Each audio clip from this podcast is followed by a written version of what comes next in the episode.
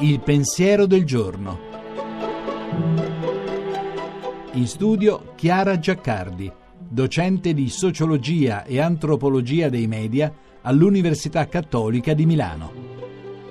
La speranza ha due bellissimi figli, diceva Sant'Agostino, lo sdegno e il coraggio. Lo sdegno per la realtà delle cose, il coraggio per cambiarle. Due virtù che oggi sembrano più che mai necessarie, due virtù che però rischiamo di scambiare con le loro forme contraffatte, molto più diffuse a buon mercato, come l'arroganza o l'incoscienza irresponsabile. Come distinguerle allora dai fake? E che cos'è il coraggio? Chesterton ci dà un indizio quando sostiene che il coraggio è quasi una contraddizione in termini. Esso significa un forte desiderio di vivere che prende la forma di una disponibilità a morire. Chi è davvero coraggioso sa fare i conti con la perdita, anche la perdita di tutto, perché solo se si ha il coraggio di morire si può avere il coraggio di vivere davvero. Una specie di ridente coraggio, scriveva Hannah Arendt, è parte della vera grandezza d'animo. Facile a dirsi, ma come esserne capaci?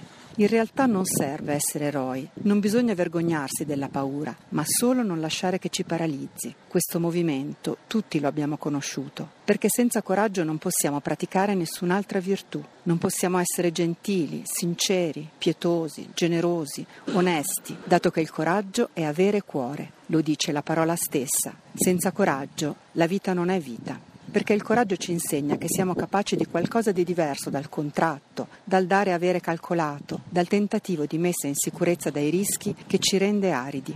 Chi non osa osservare il sole in volto non sarà mai una stella, ha scritto William Blake. Guardare qualcosa di grande ci aiuta a ridimensionare ciò che altrimenti ci pare insormontabile e così rischia di irrigidirci e spegnerci. L'esito più bello lo racconta Martin Luther King. Un giorno la paura bussò alla porta. Il coraggio andò ad aprire e non trovò nessuno. La trasmissione si può riascoltare e scaricare in podcast dal sito pensiero del giorno punto rai punto it.